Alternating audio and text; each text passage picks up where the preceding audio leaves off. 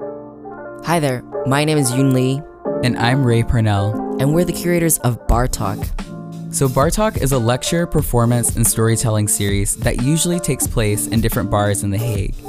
Each event has a different theme where we feature four different perspectives to speak. We also have a Q&A session from our audience. This is technically the 19th edition of Bar Talk, but since we can't have a physical edition because of Corona times, we are now recording a podcast series. Speakers will give their talks, and then we'll ask them questions ourselves and from our audience.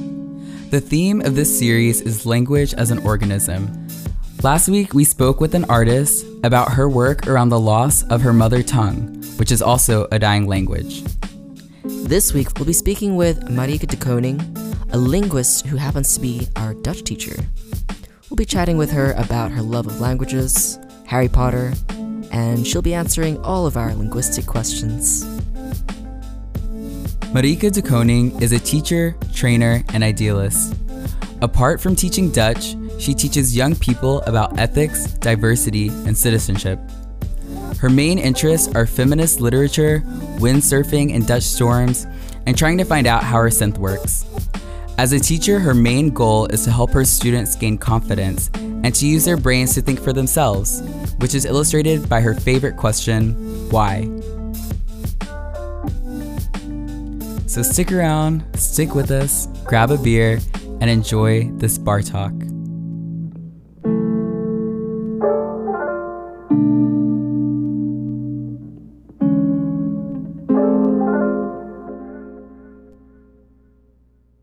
So, uh, Marieke, you are our Dutch teacher, teaching us so much. Um, and we also know that you love languages. So, our first question was really how did you begin to fall in love with learning languages? Oh wow! Um, Starting deep. yeah, very deep. well, I guess I didn't really fall in love with learning language as a language per se, but more the, the system and the structure of language that struck me as something really, really interesting. I remember that when I was in high school, I really loved the subject of Latin, so I decided to go and study that, which was a very big mistake. But um, what I did find out in the four weeks that I actually studied Latin was that there was this very, very interesting subject called linguistics, and I had never heard of it before and which is the study of studying languages and the system of languages. And that is where it really started for me. Um, this whole path of finding out how language works, how communication works, what a discourse is, and also learning other languages to find out what words they use and how that changes a lot of things. When you look, for example, at the world, world and you have another language to describe it, Yeah, we've heard that repeated a couple times actually with our last few guests. Another question that we had was if you have advice for first time language learners. Um, yeah, well, you know my advice because I already gave it to you. For our listeners, For our listeners, yeah. For your listeners, well, uh, the advice that I already gave you and Ray is um, to go and, and look at your bookcase and see what books there are that you really, really love. Maybe books that you have read five times, ten times, and know by heart, and go and look for that book in the language that you want to learn uh, start a course and, and start building your vocabulary through simpler things. But then when you really, really want to dive into this language, then read the book that you know very well and go and read it in this new language. For me, that really helped with English, but also with Spanish. And for me, the book was, of course, Harry Potter. yeah, what have you learned from teaching your own mother tongue? Do you find a new appreciation for it, or do you notice some weird things about it as you're teaching it? Oh, so many. There's so many weird things about Dutch. It's really not a simple language. It's really quite a complex language um, because every time that I am looking for a way to explain a certain part of the grammar, there's so many exceptions that you find, and uh, to keep it simple is always a struggle. But what I found out, what I like the most um, when teaching, is to find these little tricks uh, for how to remember stuff. So I really like etymology, how words come to be, and if you look closely at a lot of words and you you understand what they're made up of and you understand how they work uh, to form a meaning then it gives you some grip to understand the language better. And for me, teaching, of course, when I have to look at these things, I also understand my own language better and I look very differently at the words that I've been using for 30 years. So that is really interesting. Um, I remember that you asked me once if pruttelen was an onomatopoeia. Oh yeah, and I didn't know, so I had to look it up, and and uh, I have this very old little a dictionary for etymological stuff, and I, I found it and said it, it was half of an onomatopoeia, uh, but also from uh, another word that means bubbling. So it was Perfect. really interesting for me to very, find out. Yeah? Very fitting. yeah. Actually, I wanted to go back uh, to Harry Potter. I'm I'm really really curious. What are the differences that you found in the different translations of the book, and um, how has it? I don't know, formed your your your understanding of the story or, or something? Oh, I don't know if I can answer this question because the last 10 years I've read it in English and the Dutch ones have been so long ago that I I, I mean I, I really really try to read books that are written in English in English because I don't know if your listeners know it, but English has like three times more words than Dutch does. So it has so many more opportunities to give nuance to sentences and to meaning well not necessarily more like hierarchically but in in, in words mm-hmm. you know we if we want to form a nuance we have to use many more words to uh, to do the same whereas in english you would just have one word that says it all um, gotcha but in yeah. in spanish i mean i think to really see something else in the story it, you see it then just very simply because the language is harder for me to read. So that is just you look at the story more um, the plot. It's harder to read Spanish. Yeah, because my knowledge of Spanish is less than my knowledge of English. Right. So I would read it for the plot, more or less. And in English, I can find, you know, all the different meanings that J.K. Rowling put in it, all the references to biblical stories and to um, the battle between good and evil and 2nd mm-hmm. World War. There is so much that she put into it that I, I can do this literary analysis far better in English than than in Spanish.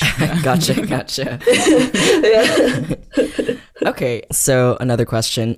In the Netherlands, uh, because this is a podcast about language, and we're we're kind of curious about what associations do people have with different accents. But so let's focus on Dutch accents and also, you know, between dialects? What kind of associations do people have with different regional accents? Um, well, this is also a hard question for me because I'm I'm not really sure what the main associations are, but I know that people get discriminated a lot based on their accents and based on the dialects that they speak.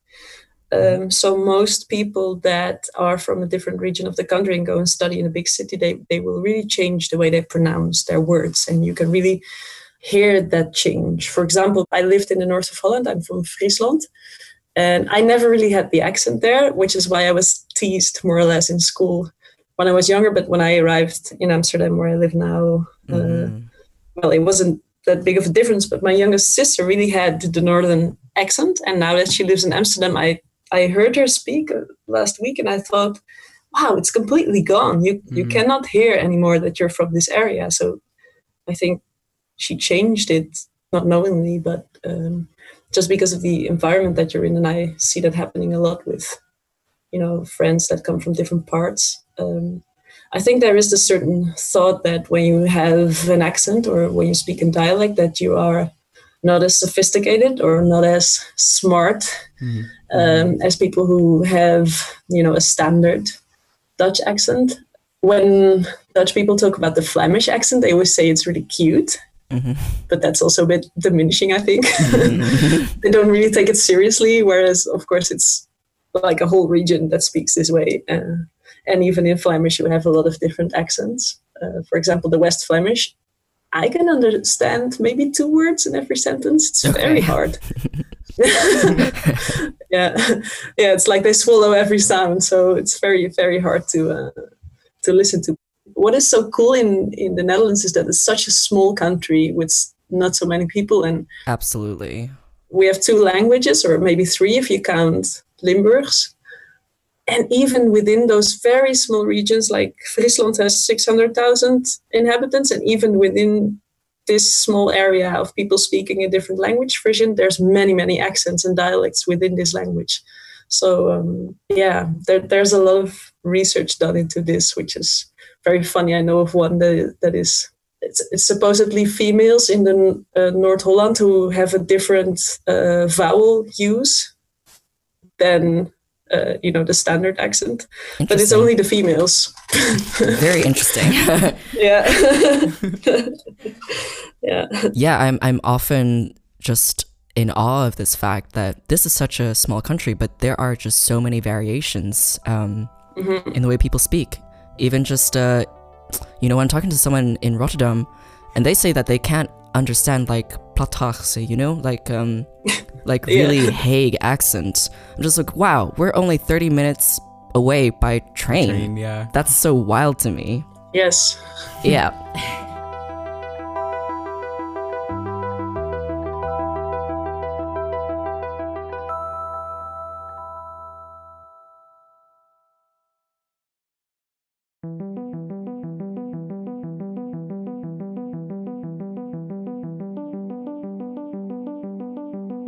So uh, we have a question from one of our audiences. Um, Luke from oh, Amsterdam oh, cool. is asking, how do you get rid of gendered language in another language that you're trying to learn when your native language is gendered and it's really hard for you to get rid of this gendering? Oh wow! uh, I wish I knew the answer. No, but this is this is one of uh, this is actually one of my specialties. So I, I wrote a thesis about. Uh, there's this very very interesting theory in uh, in linguistics, uh, which in the basis looks very simple, but the consequences are very wide. Which says that okay, the words or the language that you have determines the way you see the world. And so, if you, for example, have Dutch and you only have the words to say man and woman, but nothing else, then it determines that you see the world only in these two species, and you cannot really find a way to look at people in a different way because your language determines it so. And I, I sincerely believe that this theory is very powerful. It's very true. You can see it all around you. And I studied this, comparing it to Foucault's discourse mm-hmm. uh, theory of discourse, where you are somehow programmed by a lot of things, amongst which is language and, and, and, and your view on the world. And when you're learning another language, well, I think first you have to look at your own language before you start uh, looking at another language and, and find ways to tackle gender in that language. Because in Dutch, um, even though we don't have uh, gendered adjectives or gendered nouns, like, for example, a language like Spanish, it is still very hard to escape gender in your language. We have this same thing that is used a lot in English, where you refer to neutral people with he, for example, in academic text, mm. uh, which of course leads to, if, if you see that all the time as a kid or as a young person, then you could say, well, it's neutral use, but it is still the male gendered pronoun. So it is not neutral, I would say. Mm. Um, and in English, it's far easier to use uh, they, them um, than it is in Dutch because we have the same word for they as for she. Mm-hmm. but when you learn another language, I would say go and, and look for people from that language who are thinking about this, who are aware of the gendered categories in their language and how they come up with with solutions for that um, I know for Swedish, I think they made a new word, mm-hmm. hen. I'm not sure. Yeah. Uh, for a gender neutral uh, pronoun. In Dutch, we still don't really have one, which I'm very sad about. But um, I know some people were trying to use hen uh, in Dutch. Actually, I yeah. don't think it ever really caught on, though. Yeah, everyone that I talked no, to is also yeah, like, I, they don't quite feel the same connection to it. As in, there was like, I, I feel like there was a push to try to adopt hen in Dutch but uh, it never really caught on. Yeah. No, no, it didn't. And um, actually, the the need for this kind of word is still not really felt amongst huge uh, groups of people. So um, there's a lot of attention always in a quite a negative way for gender neutral things. So even the simple thing like gender neutral toilets or the HEMA uh, selling kids' right, clothes yeah. without putting a label on it. I mean, there's so thing, much yeah. People falling over this, and I'm like, come on, you can still be a man or a woman if you really want to, but please leave the people who don't their space. It's creating extra space. It's not diminishing space for you, but um, yeah, it's very hard to explain sometimes to yeah. people who really feel that something is taken from them. Yeah, people have this connection to language and and who belongs in language and who doesn't, which is always very interesting. Um, we have another question from a listener. Okay. This is from Mosa in Stockholm. And Mosa was wondering how does language catch on? So, what makes a word or a way of speaking popular or go viral? Wow. I know these are all very. uh, so I am uh, interdisciplinary trained, but I don't know the answer to everything.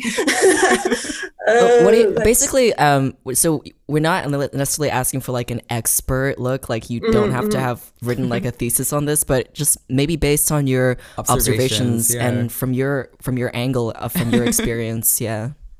Yeah. Well, I remember now um, one thing. Um, so I, I, sometimes do youth exchanges uh, for Erasmus Plus, and one of the last ones there was this uh, like secret secret mission uh, game. One of the girls that was there, she had a task to make uh, some phrase or a word and make everyone repeat it. So make sure that everyone used it at the end of the week. Um, so this is actually a very good practical example of how to do it because she mm-hmm. did it perfectly. She just very subtly introduced this thing like okay when someone said something very smart she would say ah big brain. And then when someone said something not so smart she said hmm, small brain. And, and it was i think the thing that made it so successful is that it's funny it's catchy.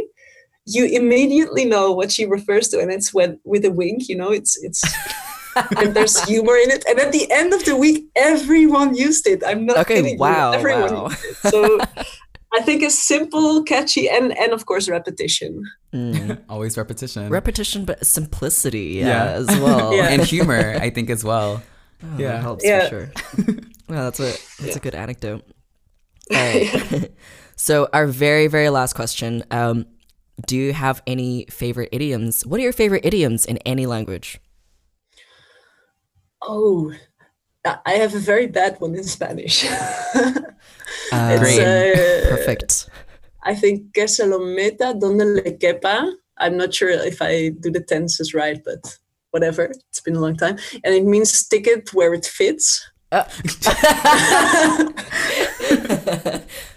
okay. So that's great. I, I, really like that one. Also because in Spanish it just sounds, you know, yeah. que se lo meta donde le quepa. it just it just sounds nice. Sorry for the Spanish people who are listening that I'm not using the indefinido or whatever correctly.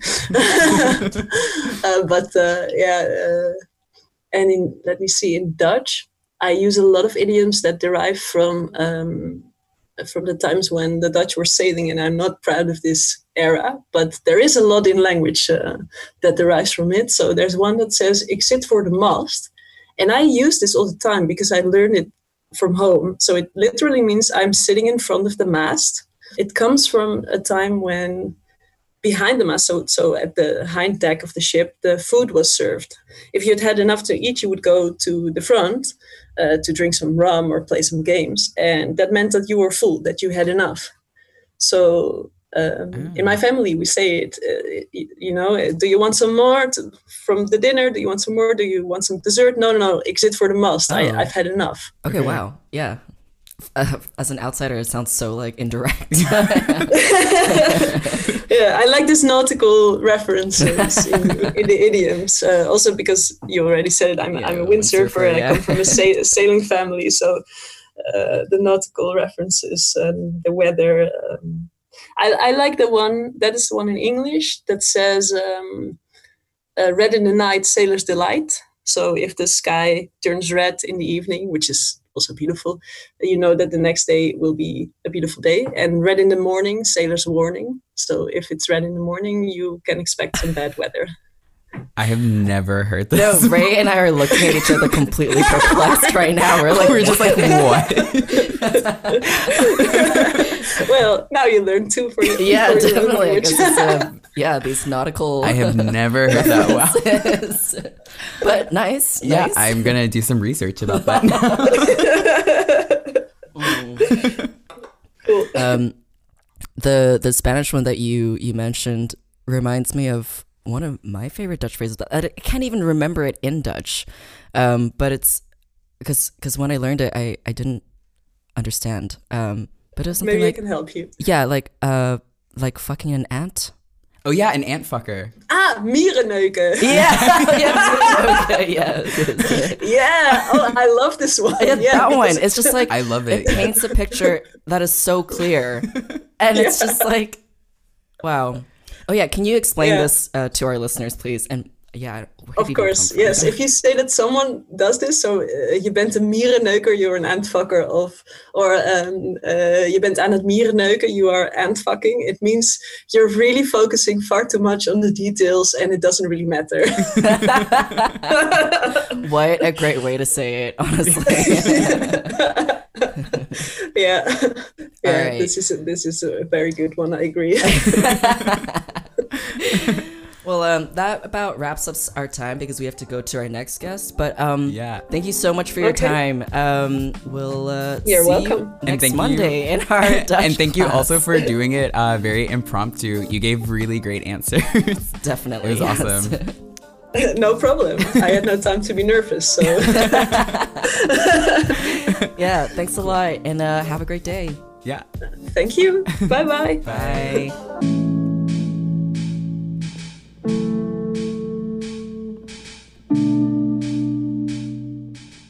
Thanks again for listening. I'm Yoon Lee. And I'm Ray Parnell. If you like what you heard, be sure to follow us on social media and subscribe wherever you listen to your podcasts. Tune into our next episode where we'll be speaking with Minsu Kang about a story of how the small Indonesian Cia-Cia tribe picked up Hangul, the Korean alphabet, to preserve their language. We want to thank our producer, Hans Buhl, PR person, Nia Konstantinova, designer, Denise Lee, to III for allowing us to use your sound studio, To Stroom Den Haag for supporting our program, and last but not least, to all of you listeners out there tuning in with or without a bar. Thanks again and see you next week.